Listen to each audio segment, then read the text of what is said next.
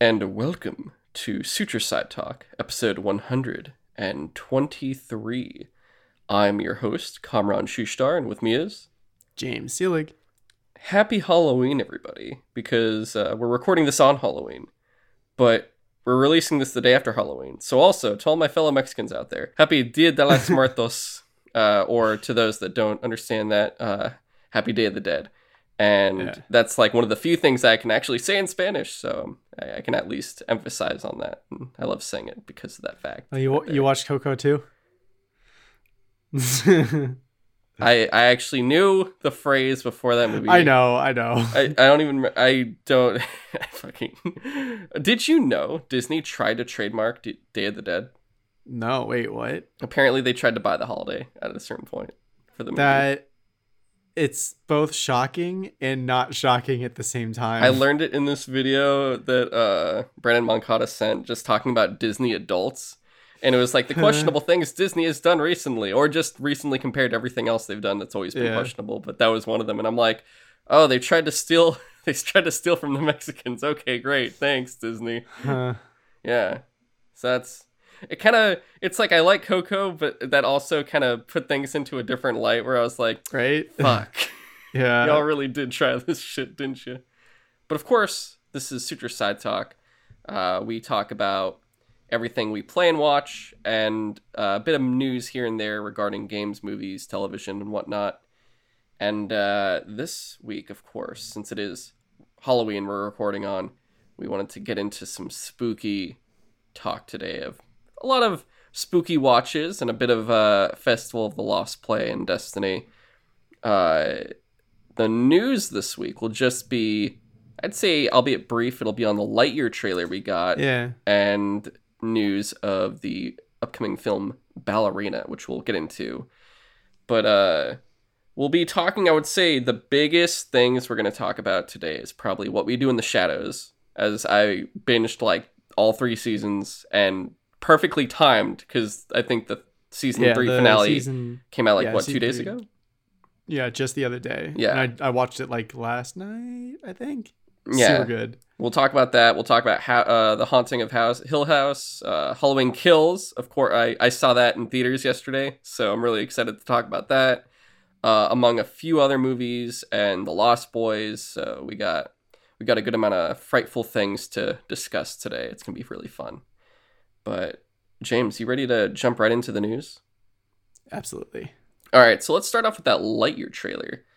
Uh, we we saw the new Pixar Buzz Lightyear film reveal, and I- really didn't know exactly what it was gonna be, and then I saw it, and I was like, "Huh, that's unexpected." So what we were told beforehand, like I think they announced this on like an investor call or something like that. you can go back year. to it. You'll find it. It's a two-part episode where uh, Brandon Blockstorff Oh, that was that? joined. That was that long Oh, ass yeah. episode.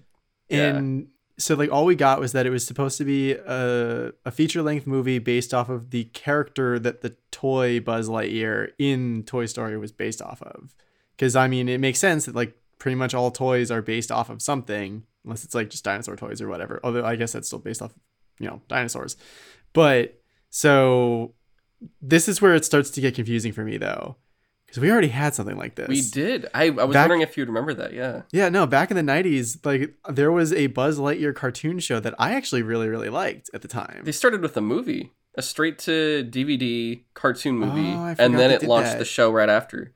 Yeah, I think I probably rented it. But I think wasn't it called Buzz Lightyear of Star Command? something like that? And yeah. like I thought it was so cool that they were like they literally made the show that Andy watched that like got him into Buzz Lightyear. And so in this movie doesn't seem to reference that at all. It doesn't even like- look. It looks nothing similar to that. it looks like if anything the very beginning of star command because if you like notice he's he doesn't really start out with like the traditional buzz lightyear like i i guess flight suit whatever you want to call it but you know by the end of the trailer he's got it so it makes me wonder like are they building up to star force or space force or whatever it Star? Command. We Star just Command. said Star space force oh my god Space. Force. But This is yeah, actually like- a secret Space Force recruiting video that the government paid Disney to do. And actually, that actually doesn't sound that far fetched. I'm to be completely No, honest. That sounds actually pretty. This probably is a Space Force recruiting video for young kids that once they're older, they can just join Space Force. I wouldn't be surprised. Yeah, that's yeah. I'm not a, I'm not a conspiracy guy. I'm just looking at something realistically simplistic, and that's realistically simplistic. But yeah, I mean, on it's like it's a cool trailer, but also the one other thing that weirded me out is that after 25 some odd years of seeing Buzz Lightyear with just like the purple uh like cap over his head and having like a completely smooth head, it was weird to me to see him without that. And he's got like a full head of like styled hair and everything. And I was just like it makes sense that he would have hair under there but it's it's I don't know. It's weirding me out. So, I guess in regards to the old show and the movies and everything else, let's think about this. The show came out after Toy Story 2, the show and the movie. Mhm. And that was back when we didn't really have much else. Toy Story 3 wasn't even a thought. And we were pretty satisfied with everything we were getting because it was still like, dude, Toy Story 2 was the only sequel for a Pixar Mhm. movie. And we were getting all these cool Pixar movies. It was before. oh yeah huh. Yeah, it was before. I don't want to say they've. De- I don't want to say they've declined, but I don't care as much when a Pixar movie comes out anymore. Like, I don't know. that's fair I, I still haven't watched Uh, Luca, and it's free on Disney Plus, and I still haven't watched it. same It took. I, I was lucky to watch Soul because it was I still Christmas haven't watched time. Raya That's not Pixar though. That's like Disney. is it not Yeah, it's a Disney movie. oh hmm, Yeah. weird Yeah, I haven't watched that either. We were, we were supposed to watch. We're, we're you know maybe we'll do that for November. We were supposed to talk about those for a while now, so that's finally something we can knock out too. Um, Alright. but it, it feels like everything has kind of been. I, I I feel like starting with either Brave or The Good Dinosaur. It didn't.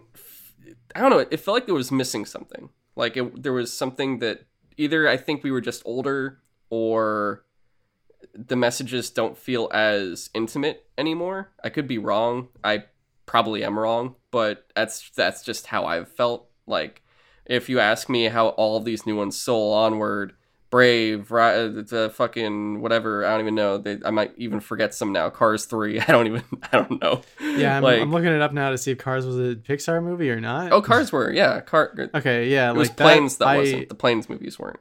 like I know the Cars movies were super popular for like younger kids. Cars like, two was me. when we knew they could bleed. It was like, oh, Pixar can make a bad movie. We didn't know it until now. Yeah, I never So- got into any of that series. Cars one was that it wasn't that bad. I heard Cars one was fine, Yeah, and then Planes was just like no. like I said, that wasn't even that wasn't even main Disney studio. That was the B studio from Disney that they closed Mm, down. Okay. studio that studio was actually great. They made the Goofy movie movies, so that they, that studio was fantastic. They they did they were tasked with the Goofy movie and all those Disney sequels that were direct to DVD. So like a lot of the stuff they made wasn't that good, but they it was what they were handed. Like you know when you saw them make something original, it was pretty fucking great. But then Mm. usually they'd be like. This movie did great in theaters. Now make the shitty fucking sequel where Cinderella goes back in time and someone's like, "Let's beat her with it." Like, Cinderella 3. I want everyone to look at the trailer for Cinderella 3 or just Cinderella 3 like clips. I haven't watched it. I actually really really want to because it looks so fucking ridiculous. I that- don't think I even knew that there was a Cinderella three. Uh it's a weird one where like they go back and it's like an uh it's a Oh, An you alternate kidding? They reality. actually go back in time. they, there's like a time thing, there's alternate reality. Uh the prince jumps out a window. Um they're like What? let's they they get like a sticker i think they get the fairy's wand and one of the sisters is like what do we do about cinderella and she's like let's beat her with it What? Are- You're fucking with me, I'm, right? I'm i really want to watch this i'm not joking james this is a oh real my god. It- i really want to see it because it looks so fucking ridiculous like they really just said fuck it you want us to do sequels we'll give you a fucking sequel that you'll never forget you wanted this. but all right back to actually lightyear so Uh, yeah. it's Chris- chris evans instead of tim allen is voicing Yeah. Buzz. Because because Tim Allen is nuts now. Was that why? Yeah. No, he's like ultra conservative. Like, uh, the his. I mean, not that that's like a okay, yeah, I'm not gonna I'm not gonna someone, hate the guy because he has a political preference. That's fucking stupid. No, but it's like it gets to like kind of weird levels for him specifically, but Whatever. Okay, whatever. It doesn't matter. All right. But I that's the only reason I could think of other than I don't know, maybe they did reach out to him and he was just like I've got better things to do. I honestly thought it would be it, it would make sense because Craft Evans would just make it more. It, look, at the tone and look at the way Buzz has That been too. in every other version. Also, it's just like it's literally not really the same person. It's not this. So, this isn't Toy it- Buzz, and this isn't even Star Command Buzz. Like Yeah, so I am totally fine with them having a different actor play Buzz Lightyear. I literally wasn't even thinking like, oh yeah, of course they have to get Tim Allen back. This just looks like they turned Buzz Lightyear into a drama, an animated drama film. A little bit. I will say Yeah. though, I am always a huge fan of when a trailer cuts like the right song to it, and them putting Starman to this trailer was like the perfect choice. I mean, that's why it feels like they were stri- trying to make like a fucking animated Apollo 13 or some shit. I was like, what the Ah, yeah, that's what it is. like I was like, oh shit, are you, are we really trying to do this right now? And it all right. As someone that loves Toy Story to death Mm. And loves, I, I highly enjoyed the animated series. Like you know all the characters. I still remember the characters' names. I didn't have to look it up. Fucking XR the robot, Booster the janitor that becomes like another space ranger. Uh, Mira Nova, the blue chick. Uh, I don't remember. what- she was like an alien, and I think she was like a princess. I want to Dude, say. the only thing I remember, I think she was, but like the only one of the only things I remember from that show is an episode where they go on vacation for like a day and they go to the beach and apparently her species because she they have like blue skin, they don't tan, they yellow. so she Oh. just like turned yellow for an episode Oh she got like a really bad sunburn. What was Buzz's partner's name that betrayed him and worked for Zurg Oh, I don't remember. He was he was blue also, I think, but he had like a he had a goatee and shit. Um, Something like that. I just remember also then the movie the aliens are like Buzz, the, Unimind, the Unimind, Buzz. uh, so you know that shit exists, and I love that. That would, actually I want to rewatch it if it's on Disney Plus. I'm not even sure, but Dude, how cool would it be if they actually do reference like at least the alien species? Bet that, maybe those maybe they meet them. Were. and- That'd be awesome. So- love that. that's the thing. This show, this could either be an origin to all of that, or it's like uh, it's something completely different, and they're retconning the show. I could see that too. So, I'll put it this way though: Does this feel like a necessary movie? This feels completely unnecessary. Completely Oh, Yeah. unnecessary. One hundred and ten percent unnecessary. Will I watch this? I am at that point. I was telling some friends I'm exhausted with like movies and sh- like especially movies because they there's a lot of them that garner because they you could feel the corporate bullshit and all this other stuff within Mhm. them and it gets you exhausted because you're tired of getting angry uh, at stuff uh, maybe they've done it wrong or they just you could tell it's just money money money money yeah, and- it's like they're not making a movie to tell a story; they're making a movie to make money. Yeah, and you feel the lack of quality and the lack of cohesiveness in a lot of them. Yeah.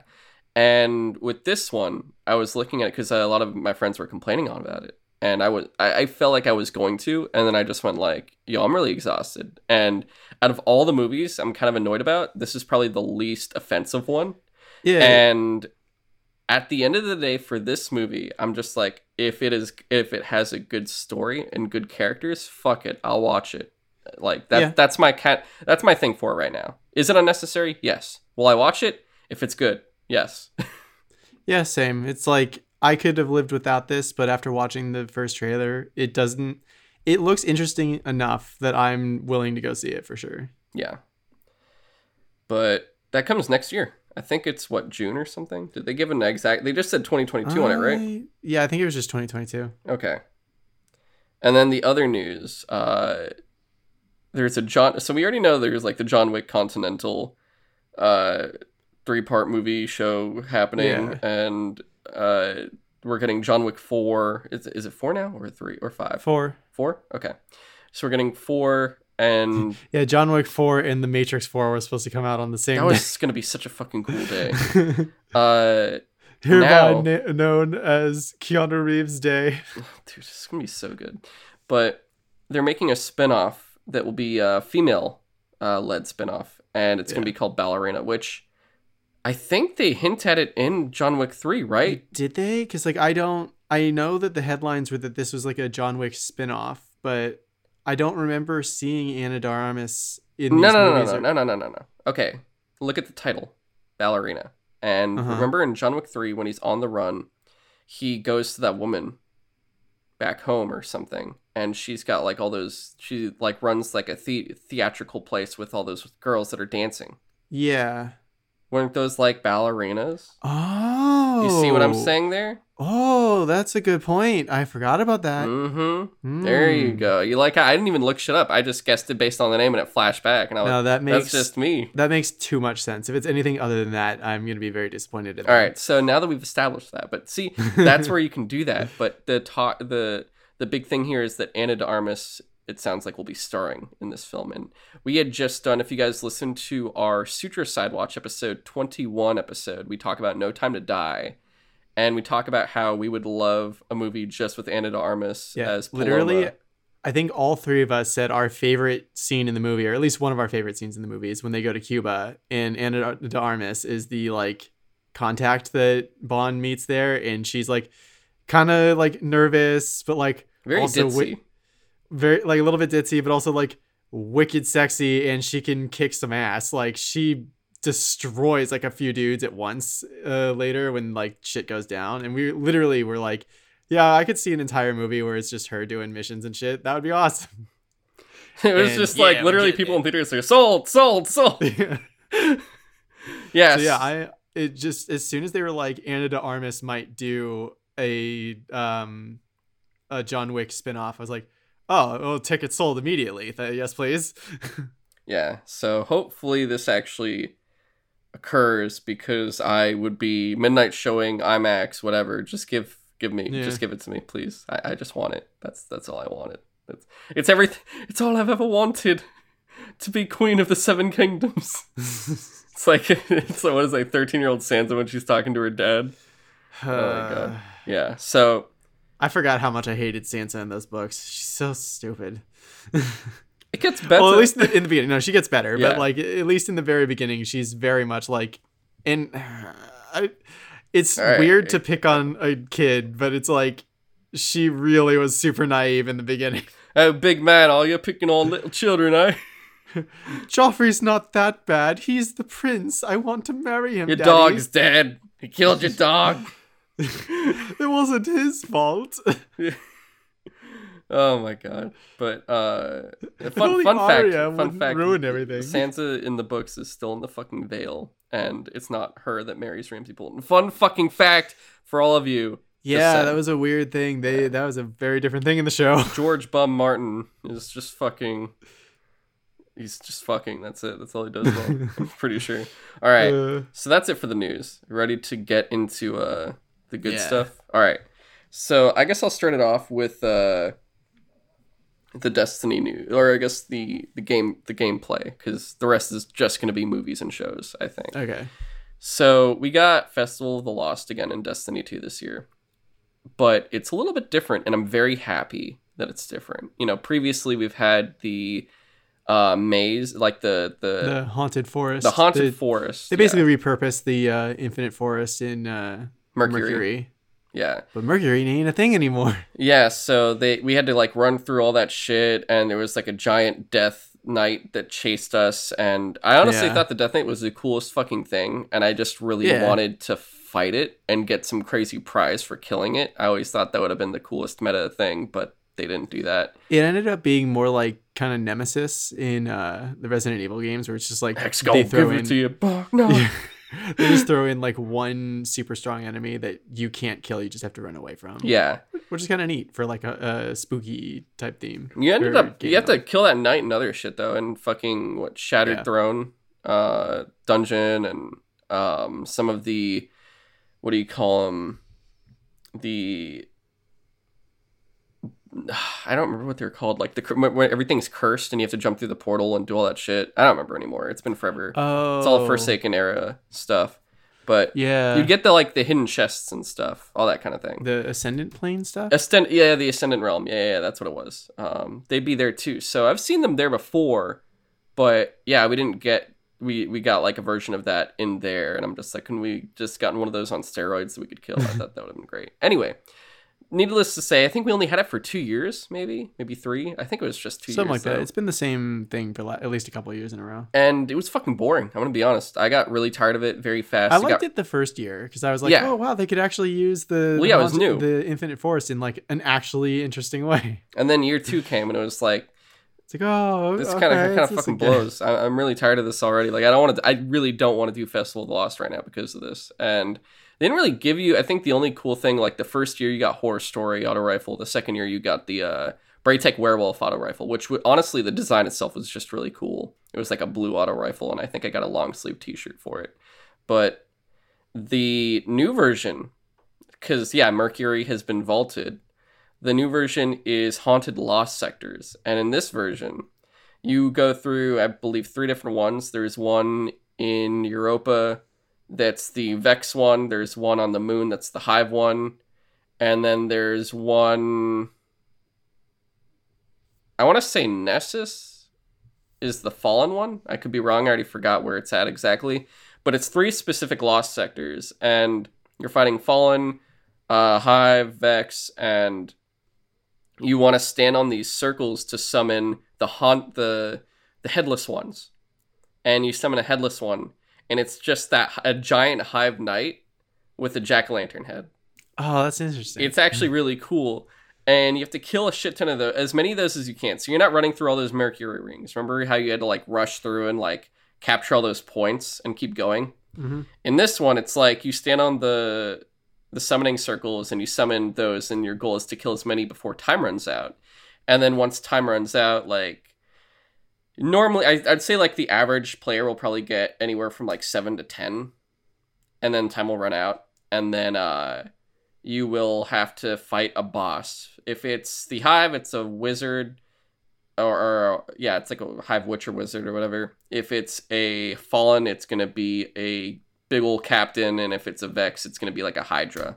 And when you do it, it has like three bars, and you take out one bar, all these enemies get summoned, and you have to stand on two circle. You could stand on one to two circles to summon more uh, headless ones. And when you kill them now, they have little orbs you can use to take out the shields that are holding the boss, and then uh, you do that you take out another third, and then there'll be up to three circles this time. And you, you only have to step on one and summon one and kill one to take down the shield. But if you can get more, you know, it incre- increases the amount of headless ones you killed in that match. Hmm. So, like, it's basically giving you up to five extra post time, depending. Like, you could basically minimum take out two, max five, which is actually really cool. And I always try to do it. Like, you'll just run around. You don't even bother killing them. You just start trying to summon as many as possible. So then you have a fuck ton of headless ones running around trying to kill you, and you're probably like dying left and right, just trying to summon more. So you're like, I just want the count up because once the count's up and the timer runs out, you can still kill them all, but you have at least maxed out the amount you can try to get. And they, you know, they spawn the candies and stuff, but they did that, and it's really cool. And the whole thing with it is Glint is with you this whole time. You don't see him, Oh, but he's talking and he's like, I want to see the headless ones. Wow, this is crazy. and Ikora's like, Oh, you saw the headless one? It's like, Yeah, they had crazy jack o' lantern heads. And it's like, I thought they were headless. Happy Festival of the Lost. or like Petra will call and like, We're fighting headless ones. And she's like, I don't know why I, I bothered calling. Um, bye. she just doesn't want any of it. But it's just Glint being like, Wow, that shit's crazy. And a cool thing about it is besides that like you know you're getting all the candy and you're trying to get this year's masks and stuff the weapon this time is a legendary pulse rifle called the jurassic green i want to say so it's a cool jurassic you know this year's theme is dinosaurs so Yeah. you get a jurassic uh, park style like kind of i want to say modeled after the jeep uh, pulse rifle and then uh, the three cosmetics are a hunter raptor a Titan T Rex, and a Warlock Triceratops. I got the T Rex and the Raptor, which are so fucking cool. And then uh, another thing is the spectral pages. So you do all these different activities to get these book pages, and they're like a fraction of what you need of a manifested page. So it's like a whole thing where it kind of causes you to grind for it a little bit, or you just do your activities and you'll get them through it. But you'll get all these spectral pages and you have to take them into then the lost sector and it'll turn into manifested pages, and then you'll go to this book by Eva Levante, and you basically will get these lore pages, and it is like a whole on like lore book that isn't. It's another new lore book for uh, like your lore in Destiny Two, and there's so many fucking so this is where it gets grindy. There's a lot of pages like the first time it's like oh you spend like three pages to get one or one uh, lore piece. And then it's like oh you spend five. And then like the last 15 is like you spend nine. And you think about it and you're like oh For 15? Yeah. Like, wow. Oh. so it's a lot. You have to get a lot. And it's basically just keep playing. And i think it leaves on tuesday and i need about 65 more pages to finish up. So it's pretty much like or it leaves on monday night. You know it's like on reset tuesday morning. So i have basically today and tomorrow to finish it up but i'm just like fuck this is this is a lot. Uh, i didn't do any of the weekly stuff this week so and i'm still trying to get like the ornament for the rocket launcher which they changed up this year. So i'm like pretty much going to be doing like strikes and gambit and crucible like all the weekly challenges with all three characters to try to finish it up. But i do like the changes they did this year. Uh, maybe the lore book is a bit more grindy than i wanted it to be but i am at least happy with the change in activity because I think that's what we really need is something like that is to change that up a bit because otherwise it gets lackluster and you don't want to do special events like that. Yeah, well, I think that's the reason why people were kind of like ho hum on Solstice this year was like, it was literally the same exact thing. Oh, yeah, last years? Solstice. Yeah, yeah, yeah. Wait, are you talking about Solstice of Heroes or? uh Oh, wait, I'm thinking Solstice of the Dawning. Heroes. Yeah, yeah, yeah. Solstice of Heroes was Yeah, fucking boring. Dawning yeah. hasn't happened yet. Yeah, I'm glad they made Solstice of Heroes like short. Like I was happy you could do it fast because I was like, I want this done, and I never want to see it again. And then I'm like, I did it. The armor's good to go. Vaulted. Yeah. All right, but yeah, that's that's really it for Destiny. So I like the new change for Last Festival. If you haven't played it yet, you basically got. If you're hearing this now, you have one. You have this day to play it. That's it. Good luck. Yeah. Good luck, James. I'll I'll definitely log on and buy those like awesome card like uh, costumes though. Like especially like the Raptor and the T Rex ones are the best. yeah, they're so good. You better better do it quick though before you run out. yeah. All right, on to the movies and shows. So uh, I figure we can alternate between it. I don't know if you have extra ones that I didn't talk about. No, I'm. It's gonna be mostly your stuff this time because like I honestly didn't think I had to like do a bunch of spooky stuff. Like the only thing is like literally last night. I guess I could just like do this one real quick. I guess last Okay. night I started playing Resident Evil 2 remake because believe it or not, as much as I'm a fan of that series, I never got around to playing that. Mm. I bought it like. If I didn't buy it immediately, I bought. I think I. oh, so you haven't played three, or have you played three and eight yet? I haven't played three either, or eight, or seven. uh, but like two though, I remember people saying it like when it came out, it was like a masterpiece of a remake for this game, and like I I'm only like a few hours in, but like I can absolutely see it. Like Mhm. it's definitely like I could see how when it came out, like the year it came out, it probably looked phenomenal. But like at this point, I'm like a little bit spoiled by PS5 graphics for certain games. So like people's skin look a little plasticky, but like definitely the zombies though are like creepy and terrifying. And it's interesting that they were able to take like even just like the basic generic slow shambling zombies and make them actually terrifying imposing enemies because like the way they shamble it makes their head move around a lot so like it's actually kind of hard to get headshots and even if you do get headshots it's not a guaranteed kill like there have been Mm. times where i've like i've just keep hitting the same zombie in the head like over and over and they'll like kind of look like they're about to fall over and then they just like keep walking uh, forward and it's just like the fact that even just one of these zombies, like a basic zombie, is difficult to kill, and if it gets close to you, it actually gets terrifying. Like they, I don't know, they they did a really good job of taking a game that like the first game was very corny, especially like the way the dialogue was uh like done. The second game, it was still like PlayStation One era, so they they were kind of limited in their ability to portray the story seriously. So it's still kind of corny, and there's a lot of like wait, why is this police station covered in like puzzles and shit? Like that makes no sense. But like somehow for the remake, they're able to make it like actually a very serious and very legitimately spooky uh, theme. Like I was actually there were some corridors that I was going through last night that like I'm wearing my headphones and like with the 3D audio, it's actually really really immersive and creepy. Like you'll hear zombies from like another room over and you're just like I hope they don't get me. Like I got to a point where the dogs start showing up and I'm like, "Oh no, I can hear them in the distance. I don't like this."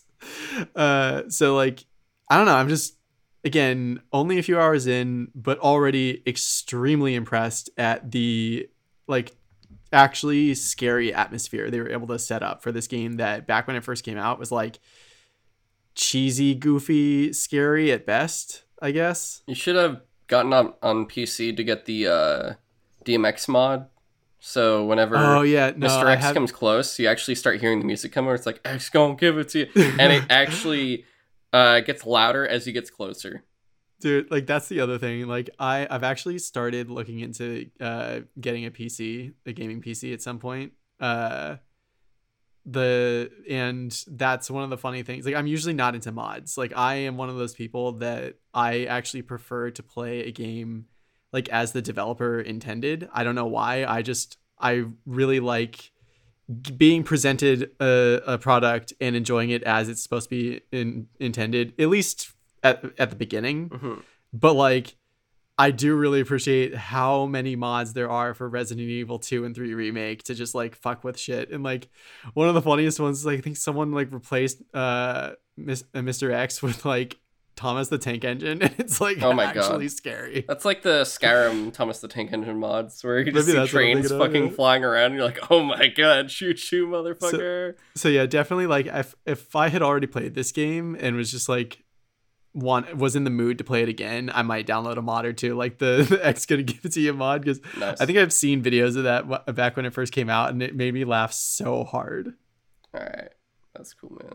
I I was supposed to play a bunch of Halloween games this month, and I just lost track of time. Same, I- dude. it my- went from like, yeah, I'm gonna start this month to it's October 31st right now. And I'm like, I didn't, I didn't do one. I was supposed to play the first game I was gonna do was Resident Evil, uh, remat like the original one, and finally jump Yeah. into the franchise. Dude. Same thing happened to me. Like it, I every Halloween, uh, every October, I'm like, cool, it's spooky month. I'm gonna watch a bunch of spooky shows and movies and games, and I just like I don't. like I at least did that a little bit, a little bit. literally kinda. got to like Friday, and I'm like, oh shit, it's the 29th. Halloween's in like two days. Oh god, I haven't done anything. Isn't it great? Isn't it?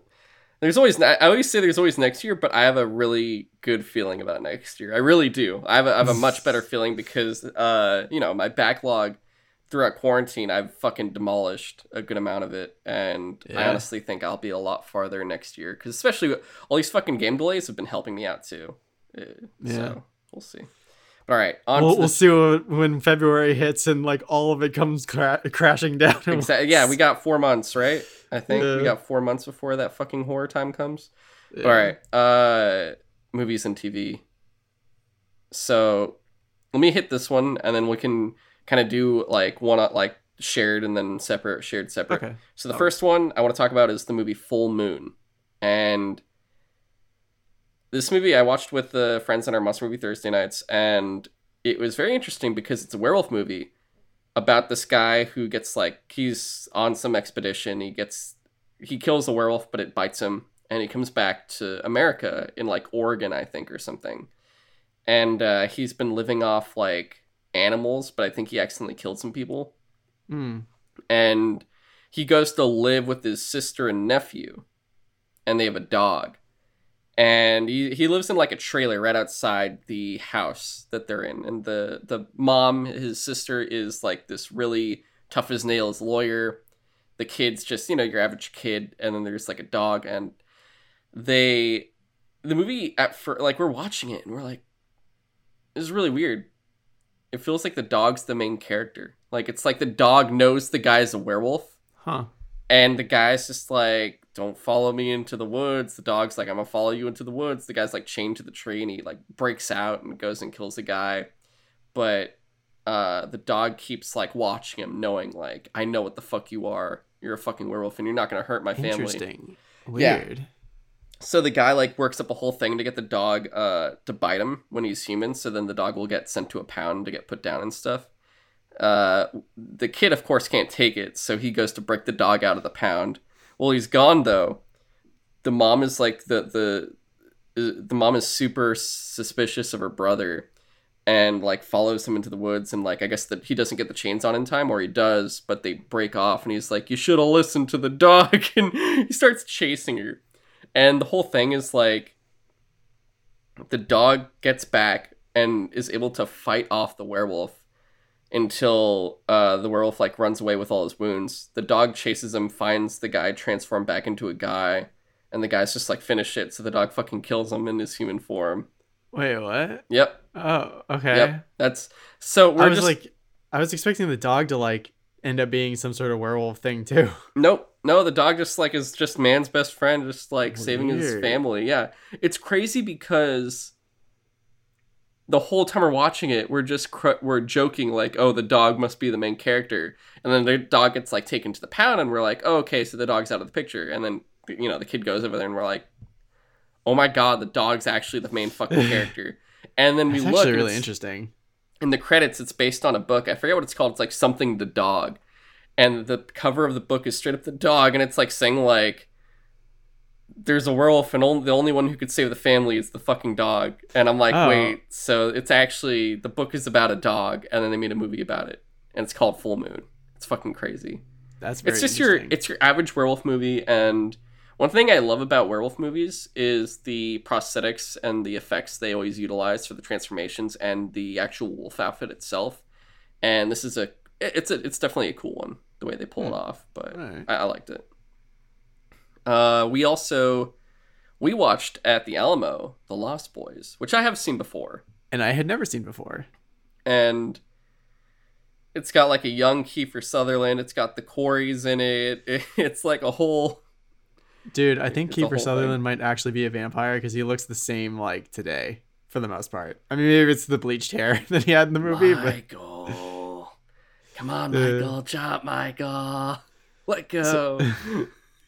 Like it was a very interesting movie. But it, like I, the only thing was like I was a little bit confused by like it kept feeling like there were scenes like cut out of the movie for time or something, because like you like the first night, seemingly the first night that Michael like goes off and he parties with the Lost Boys and like drinks some of the blood or whatever, turn or what turns out to be blood.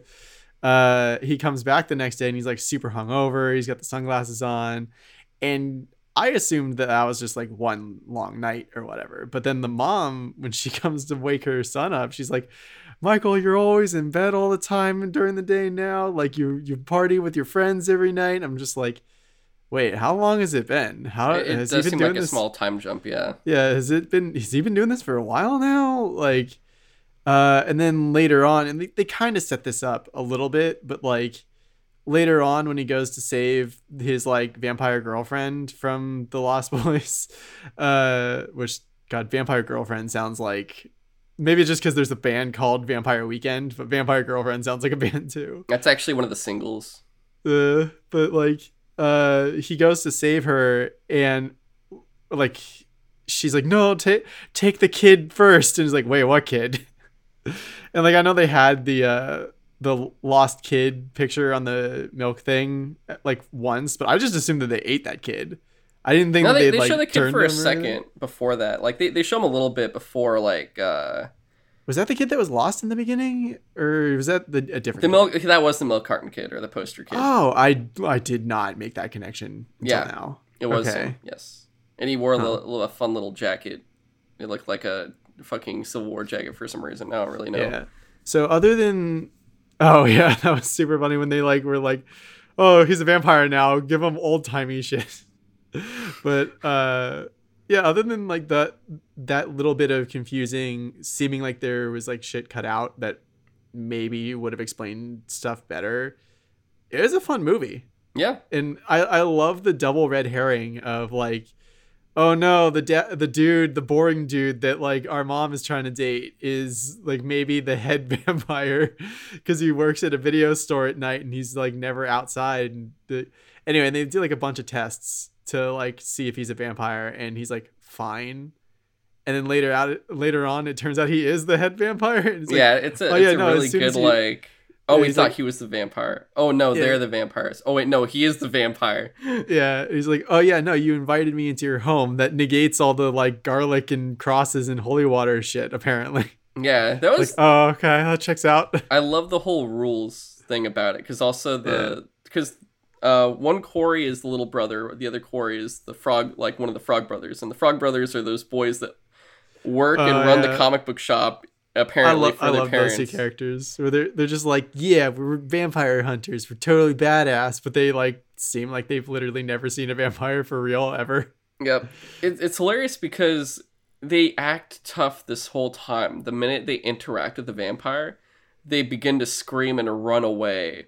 And then the only time they're brave against a vampire is when it's the ones that are weak and already dying, like the, the little boy and the, the woman. And he's like, let's kill them. And it's like, wait, you're literally being surrounded by other vampires that are actually threatening. And then your first thought is to proceed to murder these ones that are literally non threatening. what is I love it. happening? I love before they get like attacked at that night. They they're like, yeah, no two vampires die the same way. Some of them explode, some of them implode, some of them melt, and it's just like that's very true. That like literally sets it up that like later on there's just like literally every one of the vampires dies a different way. Like one of them falls into like a tub of like garlic water and just like straight up melts. Another one they like shoot a bow in, through and like or an, an arrow through and it like launches him into a stereo and he like gets electrocuted and explodes. And I love the line it's just like, "Whoa, death by stereo." was so good. I, I love when they're like, "Let's kill the little one first, and it's fucking Bill from Bill and Ted, Yeah, and he's just hanging there. He's like, "Ah!" it's fucking Alex. I'm pretty sure that was Alex Winter. I have to double check. Oh no, it definitely was. Like, dude, that was so funny. I was like, "Holy shit, it's that guy from Bill and Ted." Uh, God, that was so fucking. Yeah, yeah. He plays Marco. Oh my god, that's so fucking. and he just like they stake him. He just like turns into a bunch of goo. Yeah, poor guy. He he, didn't, he didn't see it coming at all. What- Imagine which, waking way, up to he woke up dead. Yeah, like that's dude, the actual like I woke up to die. I love how when they finally find them in their cave, they're literally hanging from like a pipe like bats. So good. It's so fucking good. It's like they look completely human, and then you just look up and they have fucking like bat talon things, and you're like, oh Yeah. okay. Uh, and the the best part too is they just like fly around and eat people. And at one point, they actually do a service because I think there's like a bunch of neo Nazis partying, playing Oh, Aerosmith. yeah. Dude, that was so funny because like we I just thought they were supposed to be like beach ruffian or riffraff or whatever the, The you want to call them riffraff? from the 80s. Be- beach hoodlums. Be- yeah, beach hoodlums. Like, so when like the credits were rolling and there was like a section that's like beach Nazi one, beach Nazi two, beach Nazi through like all the way up to five, and I was like, wait, they were Nazis? Well, fuck them then. Yeah, it was because you just see these bald white dudes just partying at a beach playing Aerosmith. You don't you don't think, oh, these white bald dudes partying at a beach playing Aerosmith are neo-Nazi. yeah. it doesn't dawn on you because they're not doing neo-Nazi shit. They're just partying on the beach. So yeah, I just thought Oh it was like such a funny thing that it's like you don't know until you see the credits and you're like, well, wait a minute, what? So fucking random. I I feel like that movie the. It's such a fun movie. Like that movie is the epitome of just like vampire fun classic shit. And yeah. the way it, that movie progresses though it really does feel like they had a roulette table and they just kept it was like next plot point or next scene would just be like something fucking random and that was like one of the best parts of it or the way certain characters would just act you're just like that why would you do that? Or at the end the, the grandpa's like yeah you know the city's lousy with Oh, vampires. I forgot about that. I love that it's like the last line of the movie It was like the grandpa comes back and he like kind of helps kill the last like the head vampire. And he just like gets out of his car wa- like walks over to the fridge gets a beer. And they're like grandpa what's wrong? He's like yeah one of the only things i could never stomach about living here in santa War, where it wasn't santa cruz but it it was, was, a like San D- no San Dimas is Bill and Ted. Uh, Yeah. it was some made up one because it's like But- it's Santa Cruz. It is Santa Cruz. yeah it's filmed in but Santa like Cruz. it was like a fictional version of that and he's like yeah one thing i couldn't stomach about living here all these years too many vampires and she's like wait you knew he doesn't. His his daughter is about to get turned by a head vampire. His grandson has already been like half turned, Yeah. and now they're proceeded to be attacked from all sides by vampires. And he's just like, "Well, better better drive the car through the fucking house." it's so, and It's he keeps like- making the fucking taxidermy for the other the Yeah. younger grandson. Yeah, I love like by the end of the movie, he's just like, God, I wish Grandpa would stop leaving these in my room. And he like opens his closet again. And it's like full of them. so good.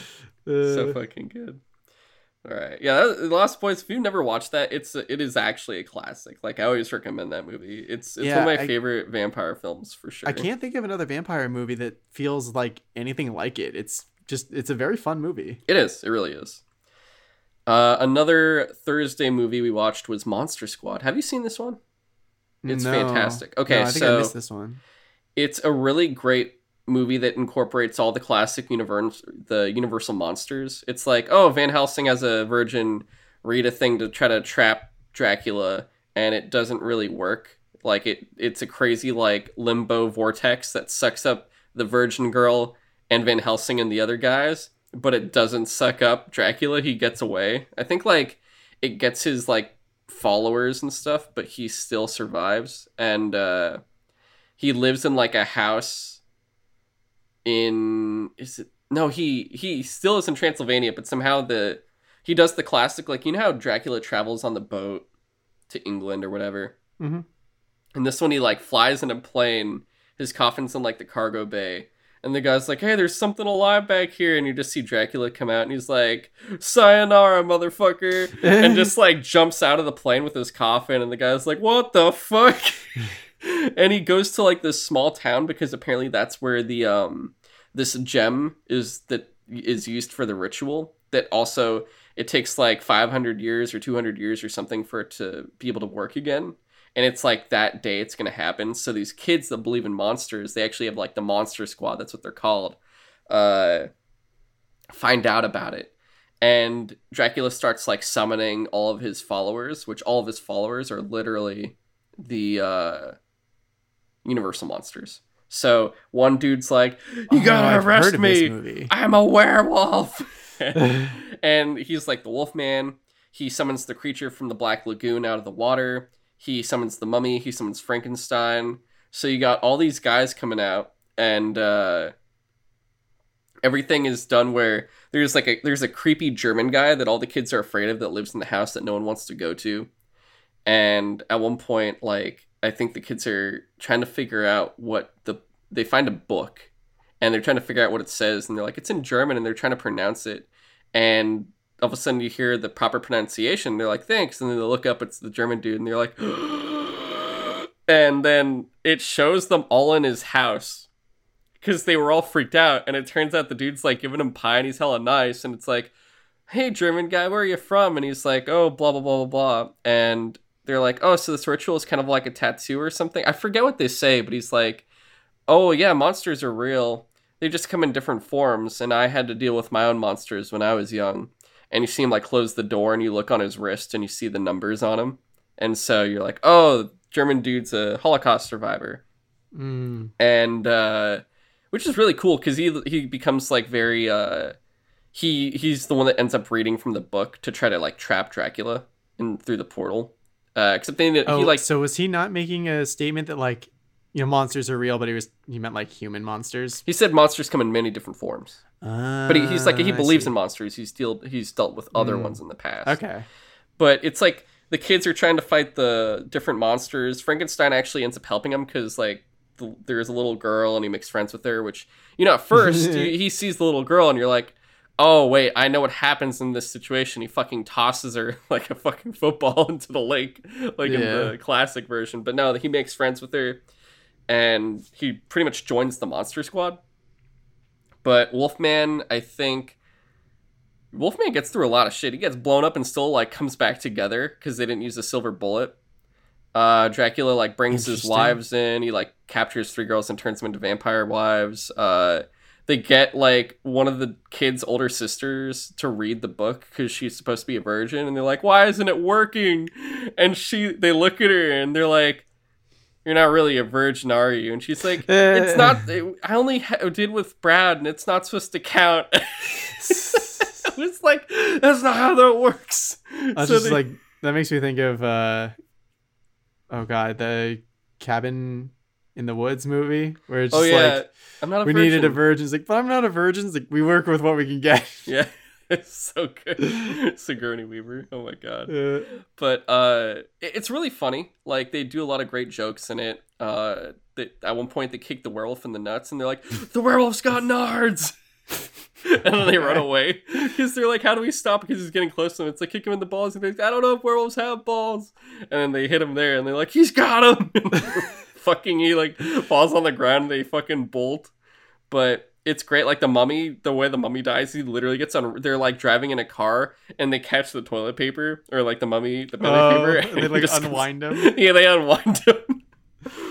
I forget how they kill the creature. He just I, I for, it's just like oh the threat of him he's just a walking fish guy. All you gotta do is fucking kill him. Yeah. whereas the werewolf is harder to kill. Um dracula in this one though it's funny because he doesn't necessarily try to kill people. It's really weird. Like it's it's all like the classic Bela Lugosi looking one. And uh he just will be like give me the fucking thing bitch. He's like talking to a three-year-old girl and she's like ah! but he doesn't kill it like he could have killed the pilots on the plane but he just says yo fuck you guys i'm out. He doesn't kill like the kids when he grabs them. He's just like he would be like give me the necklace or whatever he wouldn't just flat out be like neck break Right, it. which a vampire could definitely do. so even though he was very vulgar with people and calling them like bitches and stuff at least he wasn't killing them on the spot so he was like a a semi a semi like i guess honorable drag i don't know it was it was just funny the way they do it but it ends with like the army coming because they got a letter from like a eight year old kid it was like draw like literally written by an eight year old kid and you could it's like fucking crayon and they're like we got this here letter. Where's the monsters? That's so they weird. roll in with a fucking tank. And they're like you missed it. We just killed him. And they're like what's going on? I don't understand. Why were we called here? And it's like why did you come because of a letter an eight-year-old wrote that said there was monsters invading the town in crayon? And how did the letter get to the army yeah. it, it it's really good. It's really good though. It's such a fucking great classic movie uh highly recommended 80s movie. But yeah monster squad. Next up uh should we talk hmm should we talk what we do in the shadows? Yeah, sure. okay. So i watched all three seasons of what we do in the shadows and i think you've talked about Yeah, I've definitely bit- mentioned it at least once before. Uh, probably when I finished the first season, yeah because by the time I started watching the second season, I think you wanted to get into it.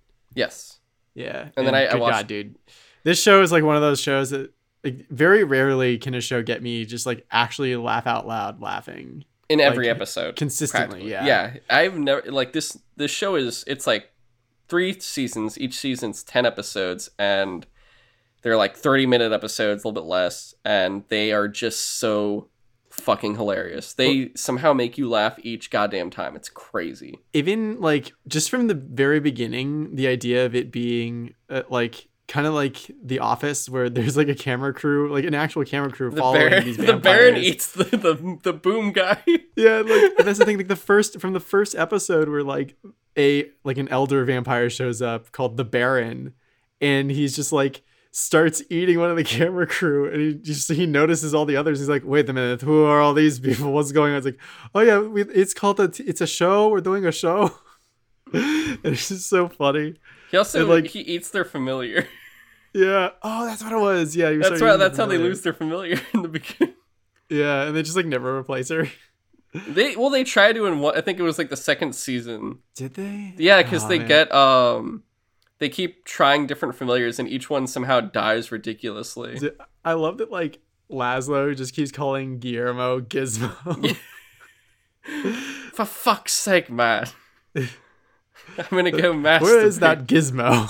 I, I love every everything about this show is just great. You, it's such an amazing dynamic. You have Well, Guillermo, love- who's like this Mexican kid who wants to just become. He's like, their familiar. He wants to be a vampire so bad. so fucking badly, and it turns out he's like a uh a descendant of Van Helsing, so he Yeah, dude, that was, like, the instinctively is a funniest- great vampire slayer. he's just like he's literally just like somehow accidentally good at killing vampires like the, by the end of the first season where like i laughed so hard specifically when they're doing that like getaway or whatever or he's like running away from like a bunch of vampires that are trying to kill him and he like lifts up a cross. Oh, the and then like one vampire just like gets like scared away by the cross and it backs up into like a like a piece of wood that Guillermo had like accidentally broken earlier in the episode when they were like he was going through the uh, tunnels and he like stakes the vampire and kills it and I was just like oh my god he wasn't even trying.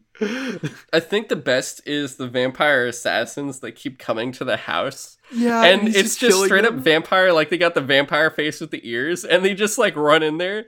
Or like because that was like one of the familiar episodes when they get like i forget what his name is. Oh, he opens the door and just is like oh what's up guys? And lets them in to just go murder them. And Yeah. To basically he just keeps killing all these fucking vampires. And like without anyone even noticing either. It's so great. Uh and you- it's just like the idea that he's the fear uh the uh familiar for essentially vlad the impaler. Uh i mean it's his name is like nandor the relentless or whatever but he's definitely supposed to be like that like v- Vol- uh, uh i forget what the name of the country is. vlad is. tepes of transylvania? Wallachia well well the thing is uh nandor is persian oh yeah that's Yeah. true Even the so the cool thing about it is all the actors are reflective of what the vampires are from. Like Nadia, the actress for Nadia is supposed to be like Greek. Uh, and Nadia is supposed to be like a Greek vampire. Nandor is Mm. like a Persian vampire. He's like from a small area that became part of Iran. i And- just i love colin robinson the like emotional vampire Oh my god, He's just like the most boringest dude. energy vampire.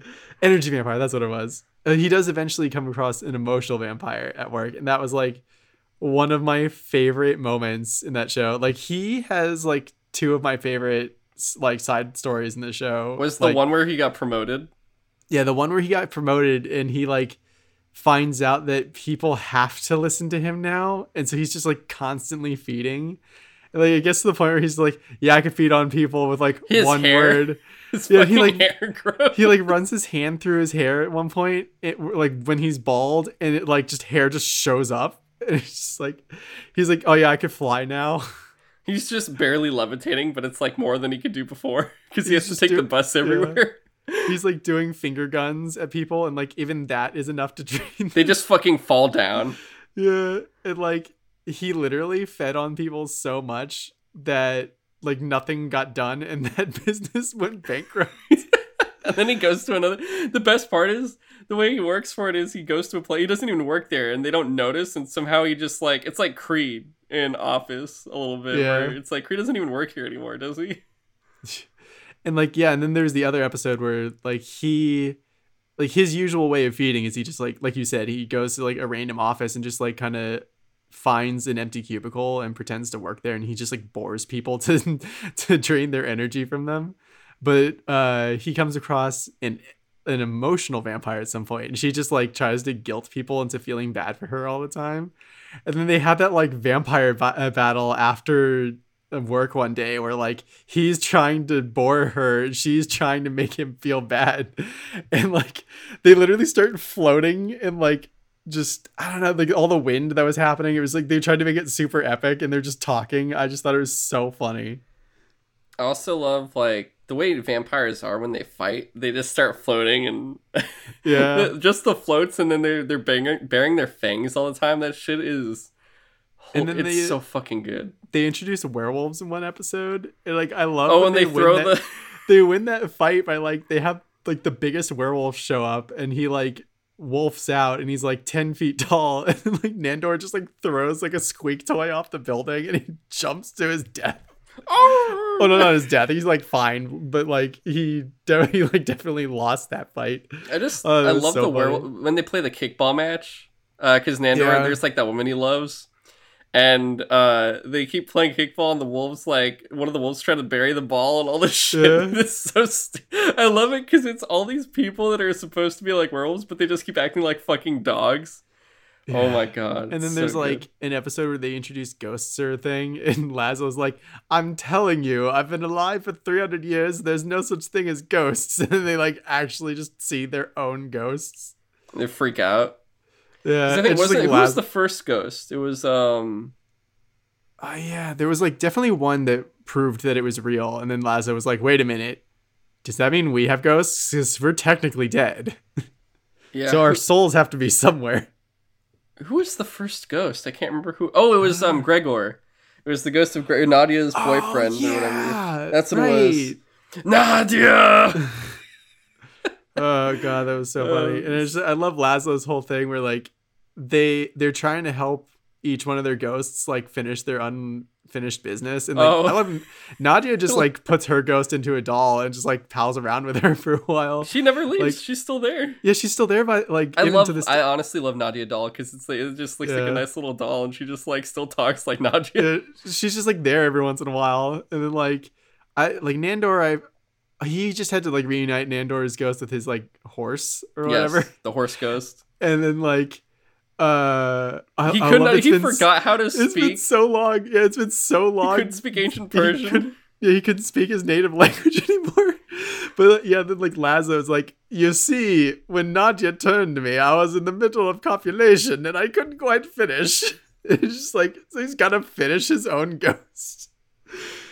It's like, Uh, where's your ghost? We we we took care of it. He's like, don't worry about it. It's fine. He's gone now. It's great because Nadia's and uh, Nandor's last like very long, like they're there pretty much the whole episode, whereas Laszlo's is just there for like a scene, and all he had to do is just jerk him off, and then it was over. dude like laszlo like i don't know why he might be one of my favorite characters just like he has so many little quirks that i that just like get me. Like the fact that every time he turns into a bat he has to say bat. So it's just like every once in a while he's just like bat and he just like flies away. I I also love like they they introduce other they, there's like the the the witch doctor guy that makes the zombies and he just has like a Oh, sweatshop yeah. of zombies that make fucking name tags.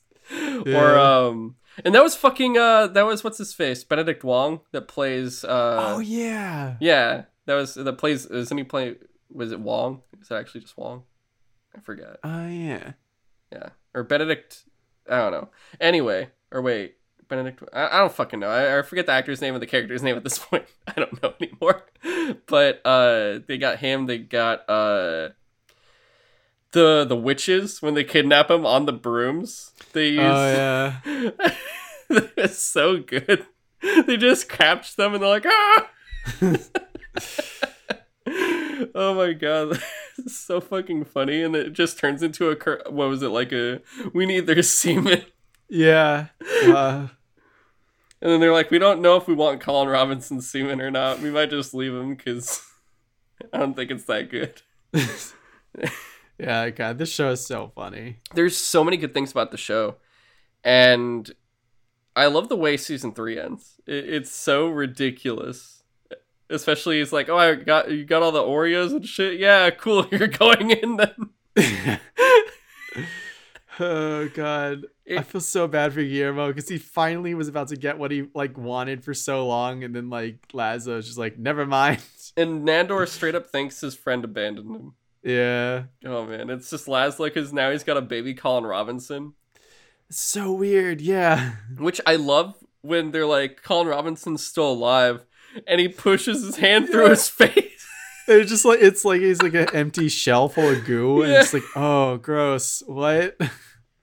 Yeah, uh, it's, a slight spoilers for season three, but you find out, I guess, like energy vampires have a lifespan of 100 years, but they just re they they it's rebirth like a weird themselves. phoenix Yeah, it's a, a fucking weird, boring ass phoenix. yeah i love like the baby already has colin robinson's face and he's like holding glasses Yes. Oh my god, so fucking good. I love that Laszlo takes it upon himself to do this. He doesn't tell anybody Yeah. anything about this at And all. like he even abandons Nadia uh, to like take care of him because he's like Nadia, you'll be fine, but this baby, I don't know.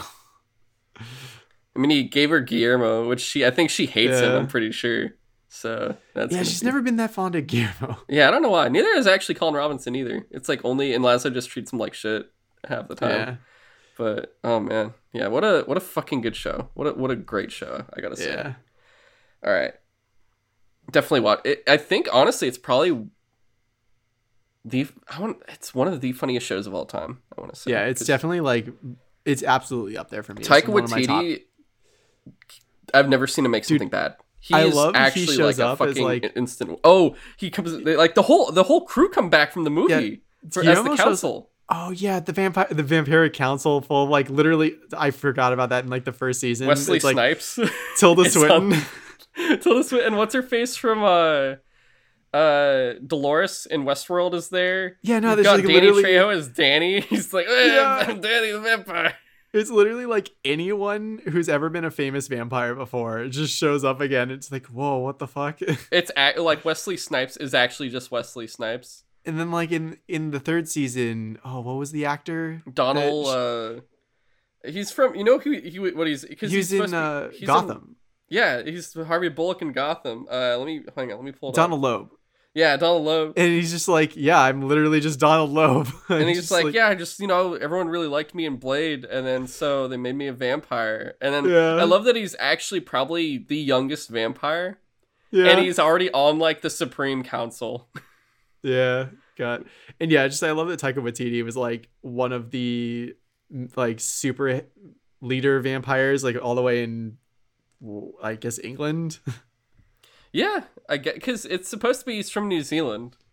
Yeah, And when they, because it's like that whole house, all three of them are there. Like they do talk a bit. The other two, I love that well. like because they're so old, they just like they do use technology, but they don't quite get it. So they're sending tapes like VHS tapes with like horrible quality, and he's like. Nadia, if you want uh, this like job on the Vampire Council, send your letter to like this place, and he's like, it'll find us eventually.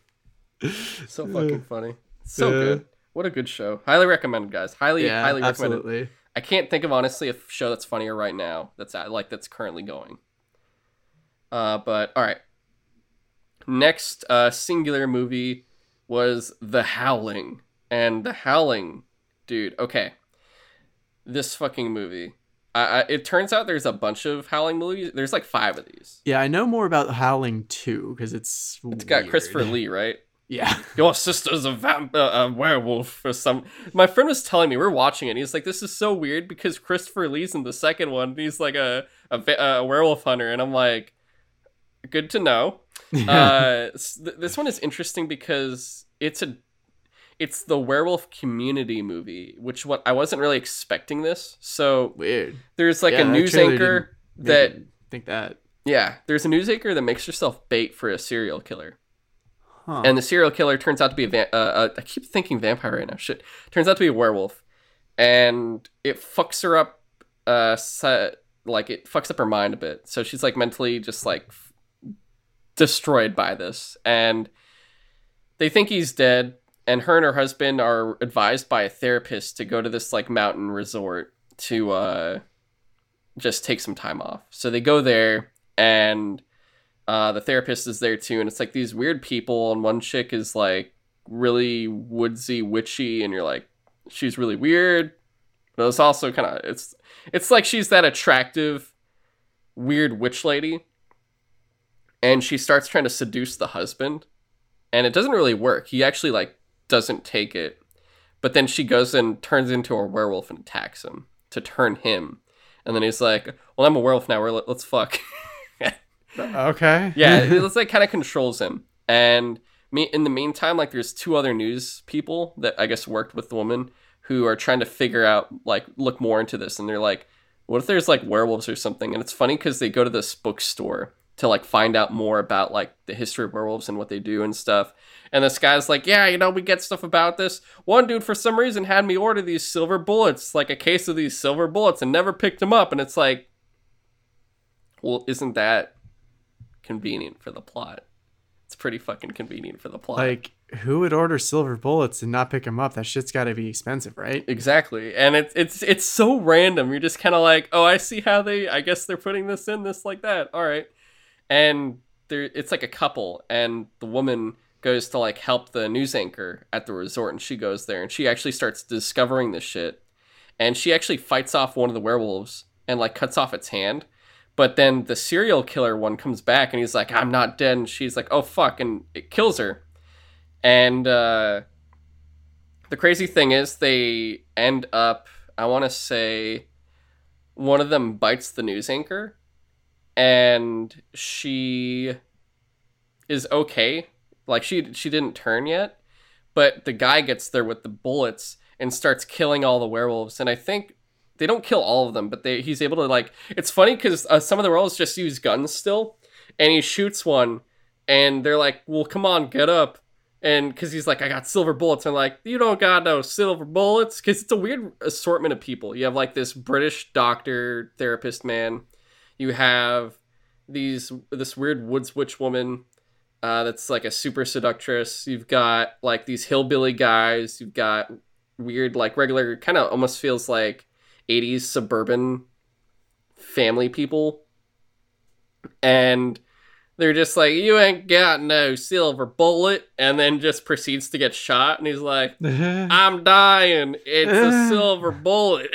and it's like, You want more? And he shoots like a, a few of them.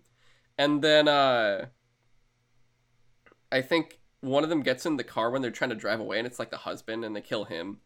And they get away though, but it ends really interestingly because it's like, well, the world needs to know. How are they going to know? So the news anchor puts herself on the air and goes like, "I'm a werewolf," and starts transforming on the news.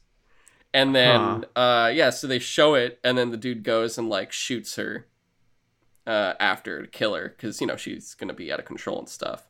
So it's like her last act to do something, and then they like cut the air afterwards, and they're like, "Well, that was weird. I don't think it's real." And it's like showing the bar because I think a bunch of them like uh-huh. um, almost burned down in the barn because like they were in a barn doing like a ritual to either kill her or turn her. But the the woods witch werewolf chick is like at the bar too, and she's like, "I don't know, blah blah blah blah blah, werewolves. You know, you never know." And then she just smiles at the camera, and the movie ends, and you're like, "The fuck? Okay." So it was just an interesting like werewolf community movie and like it like there's still werewolves alive but some die and i don't know it was interesting. It was just like another weird version of a werewolf movie but uh it was okay. It did make me want to at least watch the second one because i've heard it's it got because it has like christopher lee in it. Yeah and i heard that, it's weird because it's like a coven of werewolves. Yeah that one gets like cheesy funny. Okay yeah, so I, I definitely do want to check it out though. Uh, in in a, eventually, definitely like the queen werewolf in that though is very hot. yeah, that's what that. they, they the, the one in this one like they really do they they're like, "Oh no, I'm going to get attacked by this werewolf. I'm going to try to run away. Oh no, I didn't bother moving." it's like one of those You're just like, "Well, I mean it, doesn't seem so bad to be a werewolf here if like you're getting this seems kind of like a good deal, I guess. I don't know." But yeah. I guess every now and again someone dies. I'm not sure. but whatever. uh, all right. Next up, let's see. All right. I guess let's hit. You want to do 30 Days of Night or The Haunting of Hill House first? Uh, let's do 30 Days of Night. That one would probably be quicker. Okay. So that was the last movie we watched for the Monster Movie Thursdays for October. And uh I haven't seen this in such a long time. All I remembered, at least like when I first watched it, I all I knew was, oh, cool, the main character is the guy from Black Hawk Down, and oh, yeah. and I was like, oh, cool, all right. This is a very interesting take on vampires, or at least a, an interesting strain of them. I guess it feels say. like more traditional. I mean, not necessarily like Dracula, um, like really proper vampires, but like feral. They're literally just monsters. Yeah. And I mean, not necessarily monster monster because some, you know, they have the crazy transformations and they're like fucking giant bat monster things. But like these are like, yeah. they turn very pale. Uh, it's like they literally all they do is eat. think about consuming blood. That's yes. It. But they can. And but they're still uh, still intelligent though, and so yes. and I love this. Yeah, and that's t- uh, true. They have their own language, and I just I really liked the idea of like, well, okay, what's the like the most yeah they're well dressed. The, yeah, it's like what's the biggest weakness of vampires? Sunlight. Well, why don't we just go up to like Alaska to where there's like a town so far north that it gets an entire month of darkness every year. Let's just go there and fuck that town up. and Yeah. it, it's a really cool idea for a vampire movie. I think also the cool thing was that it starts off with like that guy walking from the boat, and it's like the dude I guess they let live, and he's just to like find the town or whatever, or lead Yeah. them to like the next location. And the crazy thing And he was is, there like Renfield type dude. yes, a disgusting. I think the Renfield idea type was like he if he found like food for them, they would turn him and he would be like one of them. I think he didn't want to though, right? He wanted to. di- uh, Didn't he just want to die? Did he not? I don't know. Maybe it's been a really long time, so maybe I'm misremembering. Yeah, he was like he wanted the humans to kill him because he didn't want to be turned, but he didn't want to be fed on or anything like that. I forget. But uh, it was interesting because they come on that cargo type ship. Like there's a ship that's just there, and what I'm curious about is are they just perusing parts of Alaska or did they actually come from the east? Like, do you think they actually came from like Siberia, like East Russia? I got the impression that they traveled to that place specifically, but I don't know. They weren't super clear about it. I mean, when you look at the vampires, you could see like one almost looks like a triad, like he's got that triad tattoo. But I could be Uh, wrong. yeah. He could be Russian mafia. You do feel like those vampires are Russian though, like they're like old they definitely Russian. do look, yeah, that like area of Europe, I guess. Yeah, because also with the language they speak, it's hard to say if it's like is that a vampiric language? Is that supposed to be some old Russian language? Like it, it feels like something Yeah. like that, and the different like the way their I guess physiognomy is like they they have just teeth. Like it's not two vampire fangs. It's like all of their teeth are sharp as fuck. Yeah, they they have like retractable teeth over every tooth or something like that. They got crazy like nail claws. Uh, Oh, no, am I thinking of some other show? I don't know. no, their teeth are always showing. It's just like long ass fucking teeth. Okay, I think I I sharp. was picturing from uh, Supernatural. Probably. Uh oh yeah, that, yeah, that's whatever. Uh then you got also like the eyes are like black Yeah, they're like just straight black. and their you know their faces are super pale. They have like kind of claws a little bit. Yeah, that's what I was saying. They have like big nails, claw type hands because they could just tear people apart pretty much. Yeah. And they also have like pretty good fucking strength. I also liked that they they were smart enough, or at least like it was part of their plan that they don't just like turn everyone. So they were like once they were done feeding on someone, they would just like destroy them. Yes. But all like they pretty much drained them enough because the whole thing is like it didn't seem like it's an undead thing because the only people that could turn are the ones that are still alive. Yeah, Like, it if they're more like a dead, virus. They don't come back. Yeah, it's not like certain vampires where it's like, oh, if they bit someone like and they die, they come back after they're dead. Like it's like once you're dead, you're dead. To the point where like there's no traditional besides the sunlight. You're not going like, where's my holy water and cross? It was like, oh, if you just shoot his face with the gun, he's dead. he's not coming back. So it's like, oh, bullets work fine. You just have to know where to aim because see, some people Yeah. just shoot them in like the chest and stuff, and it didn't do shit. Whereas like you saw a dude blow half a face, like half his face off, and it's like, oh, he's gone. Okay, Yeah, I totally forgot about that. I did like that uh the plan of the main characters at the end of the movie was like they took some blood out of one of the vampire bodies and just like the main character injected himself so he became a vampire so he was like strong enough to fight off he, he kills the vampires. alpha. Yeah, he kills the Yeah. alpha, and the others back off, and also the sun's coming up, so they're like, let's let's leave. Yeah. Yeah, which they a bunch still survive. Like there's still some that survive, which a, a, Mm-hmm. a- like a good amount of them. I want to say two thirds of the vampires probably die, but a third are still like alive and probably head back to the ship. And you don't know if they're going to another place. Which I think there's like one or two direct to DVD movies, so you'd have to guess Oh, maybe. I wouldn't know. I feel like then maybe those vampires are like the same ones in that. I never watched it, but I do know there's like a sequel. Weird. Um, okay. yeah, and, and the cool thing about this too is like when they do take a couple of the people, uh, or when like the people are turning, like one dude just got scratched a couple times, like it was just scratches. He took a while to turn, and then he was, but he was still like sort of aware. I But he was like, "I'm really that. fucking thirsty," and then the other guy was actually the other cop Mm. who killed his family because he was like, I don't want them to see this shit, and then he kills them, and it's like, you coward. But he uh I think the vampire either bites him or like his arm. I think it, the vampire bites him and he turns much faster. Like the other guy lasted a good amount of time with the scratches, but this dude got bitten, and you don't see him turning really yet. Like you don't see his eyes or his hands, but he when he screams, all of a sudden he's doing the vampire scream immediately. Like they had a crazy scream that uh was another form of communication with them. It was like a ah! It was I don't know how to Yeah. describe it, but it was really cool. Like a bat sonar thing. I yeah, guess. so he did that, and then like yeah, he got decapitated after. But that's it was his blood that was drawn uh, to use on uh, Emmett or whatever his name was to go fight that dude. But Mm. I think what always interested me about that movie is it's such an interesting take. Not to mention like the really cool idea of utilizing Alaska as like a, per- a place of perpetual night yeah.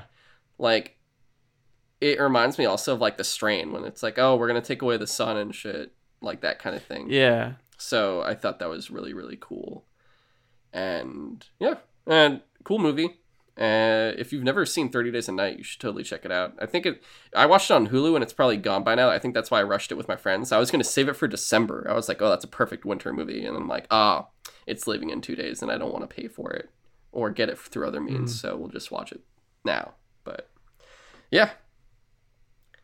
And then uh next up the haunting of hill house. So this movie or this show this show we watched actually we watched what it was based on before james. Remember we went to the balboa and watched the haunting? Oh yeah. that's what that was the original version. Remember the walls are moving like the there's mm-hmm. something banging on the walls the doors Yeah. being opened. But this show okay this fucking show i remember i remember i was at brandon moncada's house and we had maybe finished luke cage or i think we finished iron fist. We were watching one of the marvel netflix shows. It was either iron fist or daredevil. And we were like well what else is on netflix? And i think haunting of hill house came out just recently. And i don't think brandon can do scary movies because we proceed to start it and it's like the very beginning you know? She's like oh the bent neck lady was here blah blah blah. And the girl goes to sleep and the face comes up behind her in the very beginning.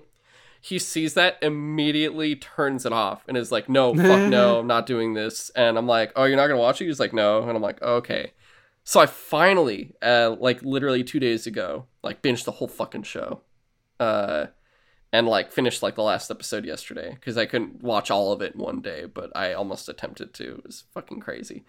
But I watched the whole thing.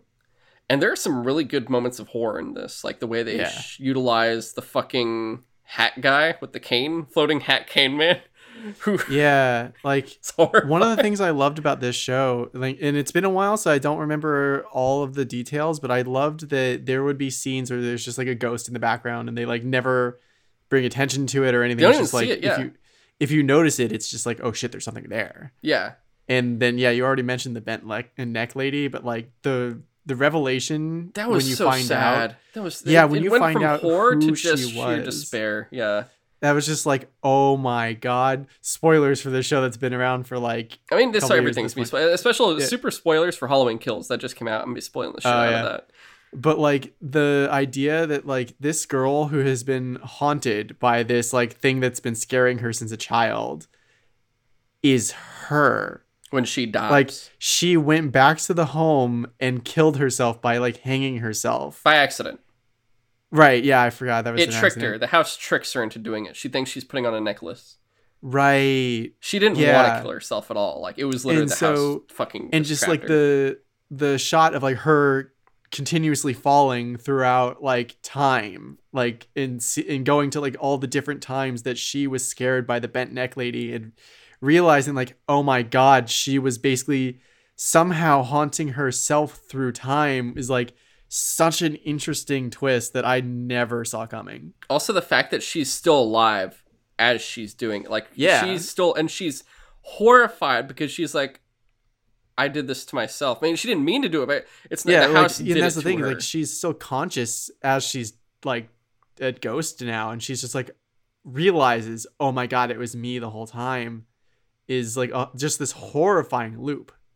Yeah, because it's like it's so sad because it's like the house fucked her up, utilizing time travel, which is so Yeah. sad Well, it's just the idea that like time isn't necessarily linear for the Like, house. for the go- for ghosts or Yeah. for the supernatural and like and yeah the idea that the house just like was seemingly hungry for souls was interesting Yeah, and I really like the the way they do utilize like uh, it starts off slow because it does an episode per character per family member. It's like oh first it's the oldest brother. It goes in line. It's like from oldest sibling to youngest sibling, and then the parents, and then back to the older. Like it, it does like a whole thing with it, and it really is interesting by doing it because like you're getting different perspectives through the same events possibly you're getting uh just different ghosts which e- with each kid. Some kids don't see as much as others like uh what shirley gets like the cats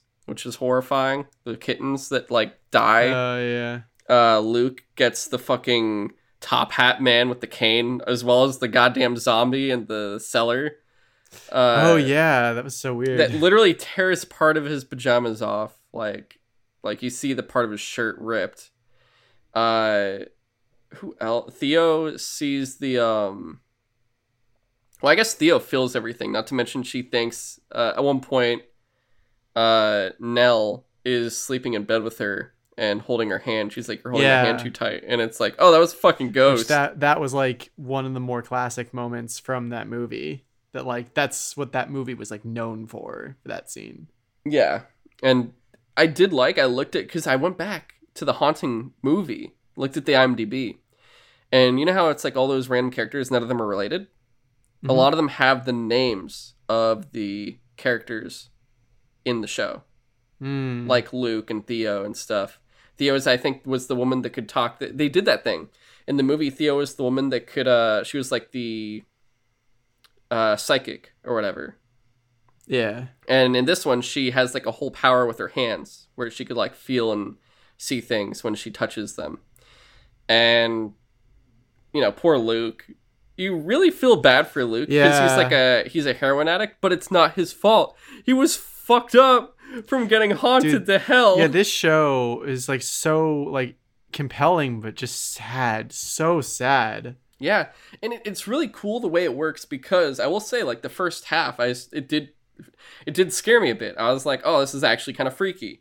And then once you get to revelations and you get to it's explanations, so emotional yeah, you just you it goes from fear to just like, oh, I feel so bad. Like you, you don't there's no more fear anymore, especially by the end of it because like you see everything that happened like you everything gets revealed with the father. You find out everything the father did and why he did it, which you Yeah. still won't it still is wrong the way he did it when you look back because it's still the reason like the kids got fucked up. If he didn't do it like luke might not have been an addict. Um and like uh freaking what was this what was the oldest brother's name? I already forgot. Oh Um, i don't remember. but he you know he writes the book and they all get pissed off at him for writing the book because he feels like he's selling out his oh family. yeah. I forgot about that. Yeah, so like uh Steve, Steven, that's what his name was. And they they do like all that kind of stuff and maybe he wouldn't have written it like that or he wouldn't have like thrown his family overboard like that either. But it's like also he he literally almost fucks up his own marriage because he thinks his family's crazy and he doesn't want to bring Yeah. that DNA through it all. And it turns out it's like, oh no, you can have a kid, it's fine, like relax. And I love the revelation where it does fix it in the end for him, where he's like, I guess he gets her like a reverse vasectomy. Uh, yeah So that that was at least good, but it was sad when you find out because that ending, uh, because not to dwell too much on the show itself, I don't like go want to go through every single point of it because like I I will say like the main things I really love that even though Nell dies in her death, she becomes a ghost that starts haunting all of them, and is trying to just get them all together. Like she's like, "Hey, you need to solve this, solve this for all of us because this is what fucked us all up." And to the point, I think the most like because she does it to all of them. She's like appearing there. Some don't literally believe what they're seeing, whereas like with uh, remember how uh Cheryl and Theo aren't or like Cheryl won't talk to Theo. Like Theo is trying to explain to her why she almost ran wound up with her husband in like the downstairs, and she's all pissed off about it. Something like that. Like li- uh, Nell literally was in the back of the car and does like the fucking ghost scream where she sticks her head up and is like "Ah!" Oh right. to yeah. force the car stop, and that's when like Theo spills everything, and then like you even learn later that Shirley actually is probably the worst one.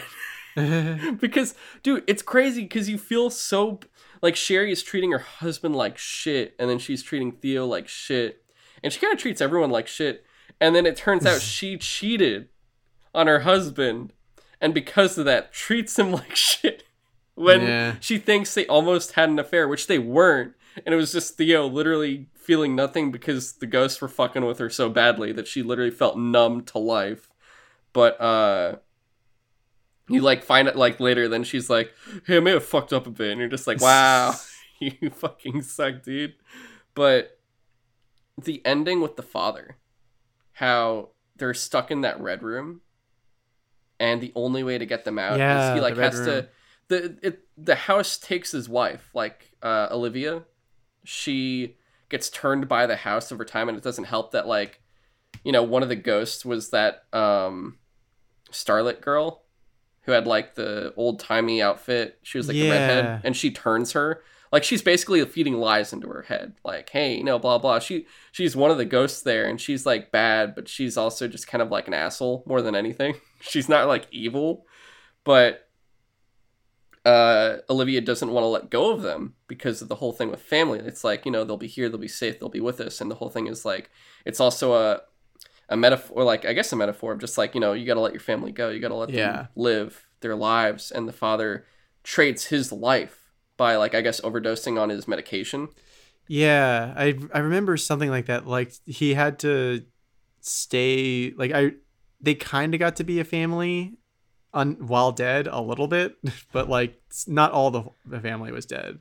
Yeah. Well, it ends with him like when they're leaving because they save Luke's life. Like Luke was gonna die, Yeah, that's and then uh, Nell appears in front of all of them as a ghost and like saves him, and like they make it out. But as they're getting out, only um, Steve sees what the others don't because they're so busy with Luke that they don't see, even though their dad is right there, that he's actually already a ghost and their dad's dead on the ground, and only uh, Steve sees it, and that's why he stays with like you know they take Luke to the hospital. Steve stays with the with uh, their dad, and then he goes back inside the house and right. learns everything, and he's like, oh my god.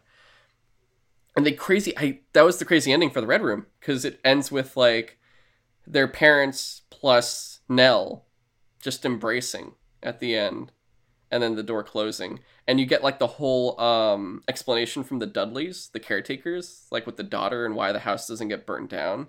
That was so sad. It was like oh my god like the the I only way for them yeah the because remember the daughter gets killed by the rat poison?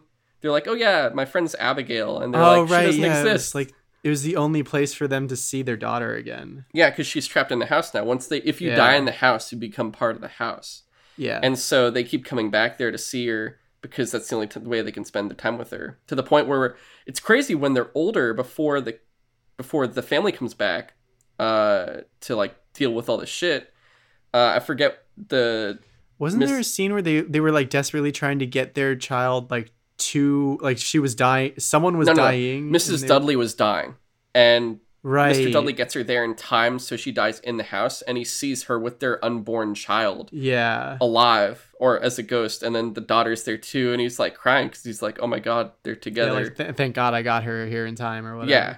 And he'll probably it's supposed to be, you know, he probably died there too and then they're a family together. yeah And that part was so oh my god, it was so sweet. yeah for like a show that starts off is with such a creepy tone it's interesting how it goes to like by the end just such bittersweet moments Yes. And it's crazy too cuz like the, I, you know, they fought they probably find out later, oh, dad's dead.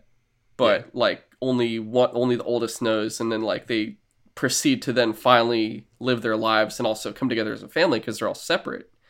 So like they've all been reunited and it's honestly really sweet. But uh I did love the ending of Steve just leaving the house and he can see everything in it and he sees all the ghosts there and they mhm. just leave and I love that because it's the whole Wasn't he of- like the skeptic? Like, wh- yes, that's why when they're going there, his dad's like, "It hates you most of all because you never got, you never saw anything, and you wrote that book and everything else. So you're like its main enemy more than anything Yeah. else."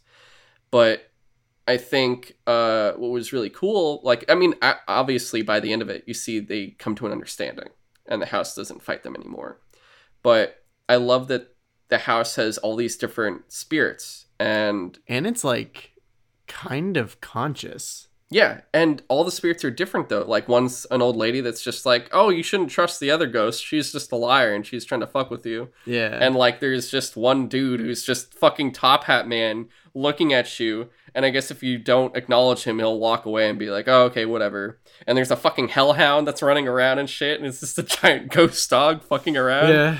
So it's like it, it's very cool where potentially it's like you won't necessarily get killed by it. It's like it could be nice to you, or it could be an asshole to you, or if you just see ghosts, it's like well they're just ghosts being ghosts. It's it's like it could go any ways with you. It could be threatening. It could be fine. It, it's just so hard to say how it's gonna go. But I I really did love the premise for it. So really cool show, honestly. I did like how they they really do make you feel like it takes the fear away and you just you're more just feeling at the end. You're just like, oh man, I just feel a lot right now Yeah. for sure. It does make me want to go watch uh, Haunting of Bly Manor now. Yeah, I I think overall I enjoyed uh, Hill House better than Bly Manor, but I still very much enjoyed Bly Manor. For sure. I, I think the only thing was like it took a while to get where I wanted to get with the show. Yeah, like sure. because it's so much setup. It takes forever because you're getting each perspective, and then finally you're like, oh, here we go. Okay, cool. yeah, Yeah. But all right. Final thing Halloween kills. I watched it in the theater last night. If I could sum up this movie very fast, it's literally. It's I can easily use fucking SpongeBob memes for this one. For it's real? just yeah, it's just the town going. I say we tip something over. Ah, now what? Get the lifeguard. That's the movie in one fucking. It's literally the citizens of the Bikini Bottom tipping over the lifeguard tower, and then going get the lifeguard. That's that's the movie. So. So yeah, just did- like people start going after random things in this movie. so the town that you know the town Haddonfield that Michael Myers fucked with for like ever uh, is like yeah Michael's been gone for like 40 years fuck that guy and they bring back a bunch of the cast from the very first movie uh, they bring back like this kid who is a teenager that Michael didn't kill All right. and they bring back like the woman who is uh, driving the car that he I guess escaped. He was, she was like a nurse that was either from the asylum or something, but she was working with Doctor Loomis, and she survives. And then they have the two kids, uh, the little girl and then this boy that Laurie, uh, Jamie Lee Curtis's character was babysitting in the original film, or like she, the two little kids that run away, and all four are like adults. Some are older than others, of course, but they're like old because they're all like Laurie's age and stuff. But uh, Michael in 2018, the movie ends with him like supposed to die in this burning building, and then the firefighters fucking go to take like basically stop the fire, and he gets out. He proceeds to kill all of them. Like it's crazy because he kills two in the house. He comes out of the house, and they see him, and they're like, "Oh fuck, this guy's got like a a, a fucking spear, uh, like a the You got a knife. he got he got a giant thing that pokey gonna poke them to death with it. And so they got axes, one's got a jaws of life and stuff. and they're like, let's get him. And he proceeds to kill all of the firemen. And even like the dude with the jaws of life comes at him. He's able to catch it and brings it into the dude and kills him Dude, with it. what? So the cops get to a scene with all these dismembered firemen, and you're just like, well, he's out there again. He proceeds to like kill on his way back to Haddonfield. Like he's just leaving a trail of bodies pretty much. But he's going And- back to the uh The town. where's- asylum. no, where's uh his house was. Oh, okay. Yeah. So everyone finds out, and the dude who was the little kid that was babysat the young guy who's I mean like the, who's the little boy who's now like a grown ass man who's old is like evil dies tonight and everyone's like evil dies tonight so he starts creating posses of people to round up Michael who are not basically with the lot all and then the lot and them are like at one point arguing and shit at the hospital. It's like a fucking fuck fest because it's like bodies are coming in, victims are coming in, and people are like, "Oh my god, what's happening?" And the hospital is like insane. Laurie just had surgery because she almost died, and they have like another officer who's Hawkins who like finds some shit out. Uh, almost died too in the first one also, or in the the last one, and uh, it's crazy because one other dude from the asylum was with Michael when he broke out. And he's just running around like, I'm scared. I'm from an asylum. I don't know what the fuck's going on. And they're like, it's Michael Myers without the mask. And it's like, Uh-oh. all right, this dude is shorter and tubbier yeah, and has that's- longer hair. And he says, help me. And you proceed to fucking. He's in the hospital. The people proceed to chase him up the floors, attempting to kill him until Laurie's daughter. So, like, there's three Strode generations here. You have Laurie, Jamie Lee Curtis, you have her daughter, and you have her granddaughter. The daughter is, uh, r- like, running up the stairs ahead of everyone else and trying. She, like, locks doors on both sides of this hallway with him in it so they can't get to him. She's trying to, because she's like, I know what he look like. I know that's not him, and she's trying to like save this guy. And they proceed to still try to break the windows. They they aren't listening to anything. They're just like running up the stairs, going, "Evil dies tonight! Evil dies tonight!" And the dude is so scared he proceeds to take a fire extinguisher, break open the window of the hospital, and jump to his death. oh my god. So they literally killed a dude from an asylum, and we're like, "Whoops." we didn't know. And it's I like, we tried to tell you. And you have people that are in such fucking rage panic mode. Uh, they're like knocking people over. Like the daughter literally gets like knocked down twice. Once by like a doctor who like knocks her out of the way and all this other shit. And you're just like, oh my god, it's you're you're, you're lose. It's like full on mob sheep mentality. Like they're all you're watching a, a town of literally. I, I'm sorry, but literally fucking stupid people who are so basic in following terms that they just follow a crowd to attempt to murder a guy they know nothing about where they're like oh what's michael myers he's a tall guy in a white mask who we chasing it's some short tubby guy with long hair Yeah, must be him. Michael Myers is known for being very tall. so even without the mask, I feel like you would recognize that it's not him. I also the know. way this movie is edited and shot sometimes feels so weird compared to like the Mm. other movies it's just like it feels so sudden sometimes and it gets it's it gets really stupid crazy where uh at the end they like catch him and like she he he kills the nurse from back then so the flashback nurse is killed. There's an officer who was like the sheriff or head officer back then uh there's him there's the girl that was babysat and stuff. She tries like it's like um this doctor and a nurse who are for halloween playing a doctor and a nurse. So the nurse is a doctor and the, the Right. doctor's a nurse. Uh them the nurse woman who's old now and the girl that was babysat that's older now try to fight michael the first time. And michael kills three of them. The girl that was babysat who's older now gets away. And the three that he kills he has the Halloween three masks. I forget where he gets them, but they all get the masks put on them. So it's a really good little like tribute to Halloween three, Season of the Witch, which was really cool. If you ever watched, Hmm. guys, you should watch that. That's like a. It's not. Some people will say it's really bad, but it's really fucking. It's got a very very big cult following. I, it's probably my favorite Halloween movie too. It's got Irish witches. It's a Celtic Celtic magic bullshit movie. It's great. Uh, John Carpenter did a good job with it, honestly.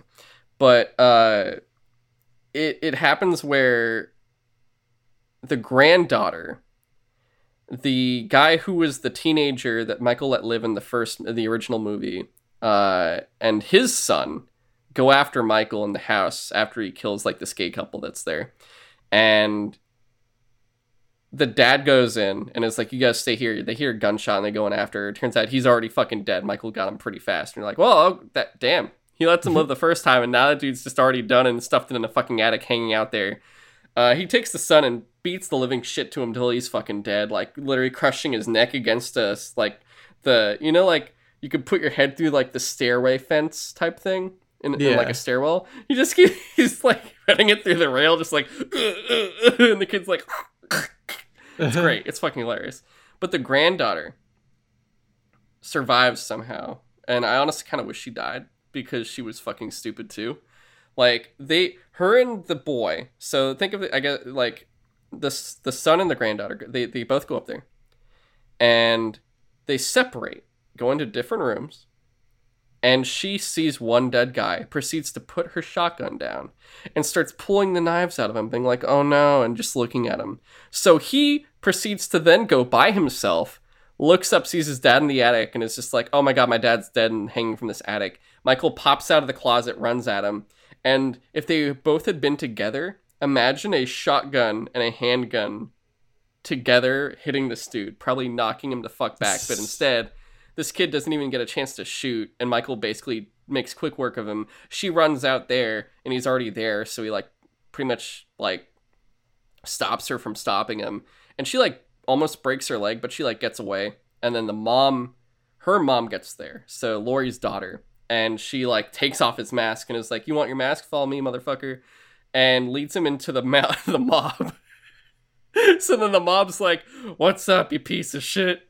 And it's like uh, the boy that was the the guy who was the uh, the little boy has the whole mob there, and the sheriff's that old like sheriff that survived too is there, and they all start beating the shit out of him. They start shooting him. They start stabbing him, and he's like down and out. And they're like, "Cool, we did it."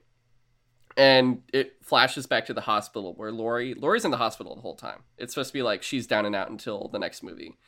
And she's like that's the thing like the more he kills the the more powerful he becomes and the less like your standard stuff won't work on him anymore. And he proceeds to get up and just starts killing everyone there.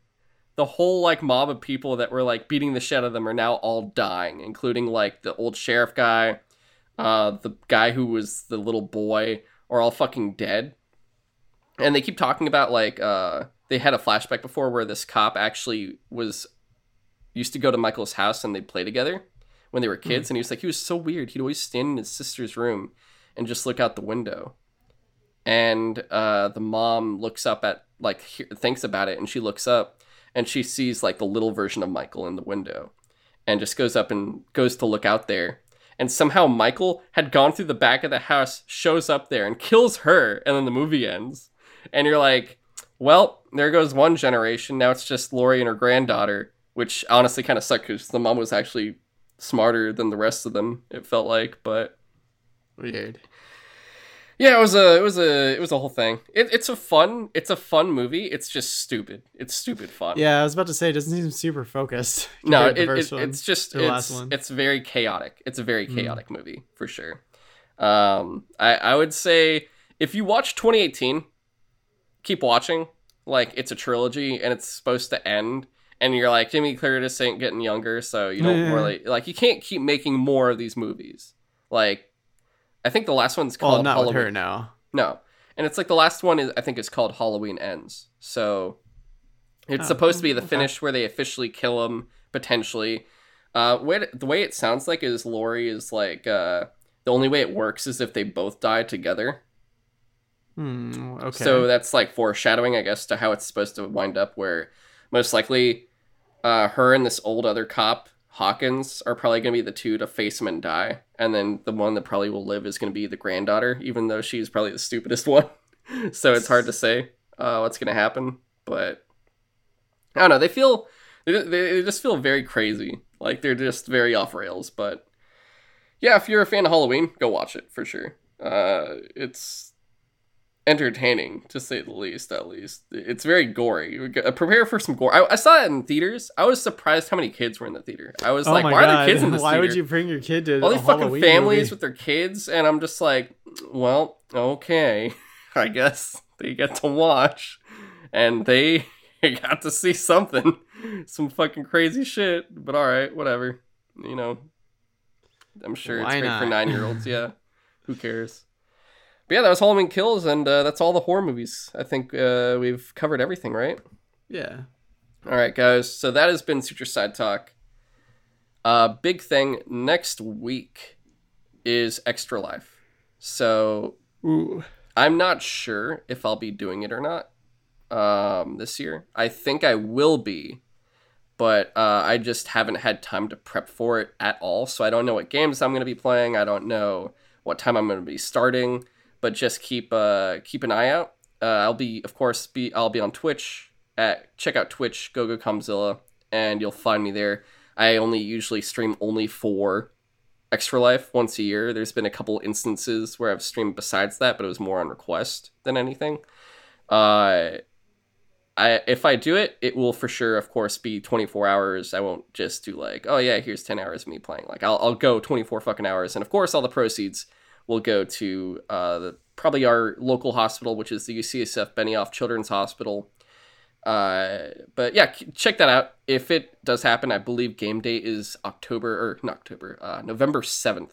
So it'll be exactly in one week, either a Saturday or Sunday. I'll start, but I'll I'll keep I'll keep like announcements up for exact times and dates when I if I actually do it. Uh, check out on Instagram and Twitter, Suture Side Talk. That's where I'll probably be announcing it, of course, because we don't. I don't think there's any more besides this show. There's nothing coming out next week, so there won't be like other shows to announce it in. So uh, yeah, check out Instagram, Twitter, uh, my own Twitter at GoGoComzilla. I'll also probably announce it as well, and on uh, my Instagram at Killashush. And of course, you can follow James on Twitter at InvaderJim124. And uh, of course, you can subscribe to the show on whatever platform you're listening on. And if it's Apple Podcast, please give us a five star review. That would really help us out. We're also on TikTok at Suture Side Talk. Uh, I brought, I did one video again so far. Like uh, I'm getting back into it again. I should have more this week, but uh, I have jumped back on at least for that kind of thing. And we will catch you guys next week. I think uh, James, next week we want to do um, Godzilla Singular Point. Ooh, yeah, we can finally get to that. Yeah, let's finally knock that out. So that'll be great. But uh, yeah, it, we'll figure out when we're going to record because I got to make sure it's not, of course, during the extra life stuff. So we'll Yeah. probably do it before that, uh, probably a day or so before that, and I'll edit and have it done so I don't have to worry about it because I'll be asleep probably for like 15 hours afterwards. Yeah, that makes sense. Yeah. But all right, guys, we will catch you next week, and please tune into Extra Life uh, on Twitch, Go Go Comzilla, if I am doing it. Until then, have a great Halloween and Dia de los Muertos. So long, everybody. Thanks for listening.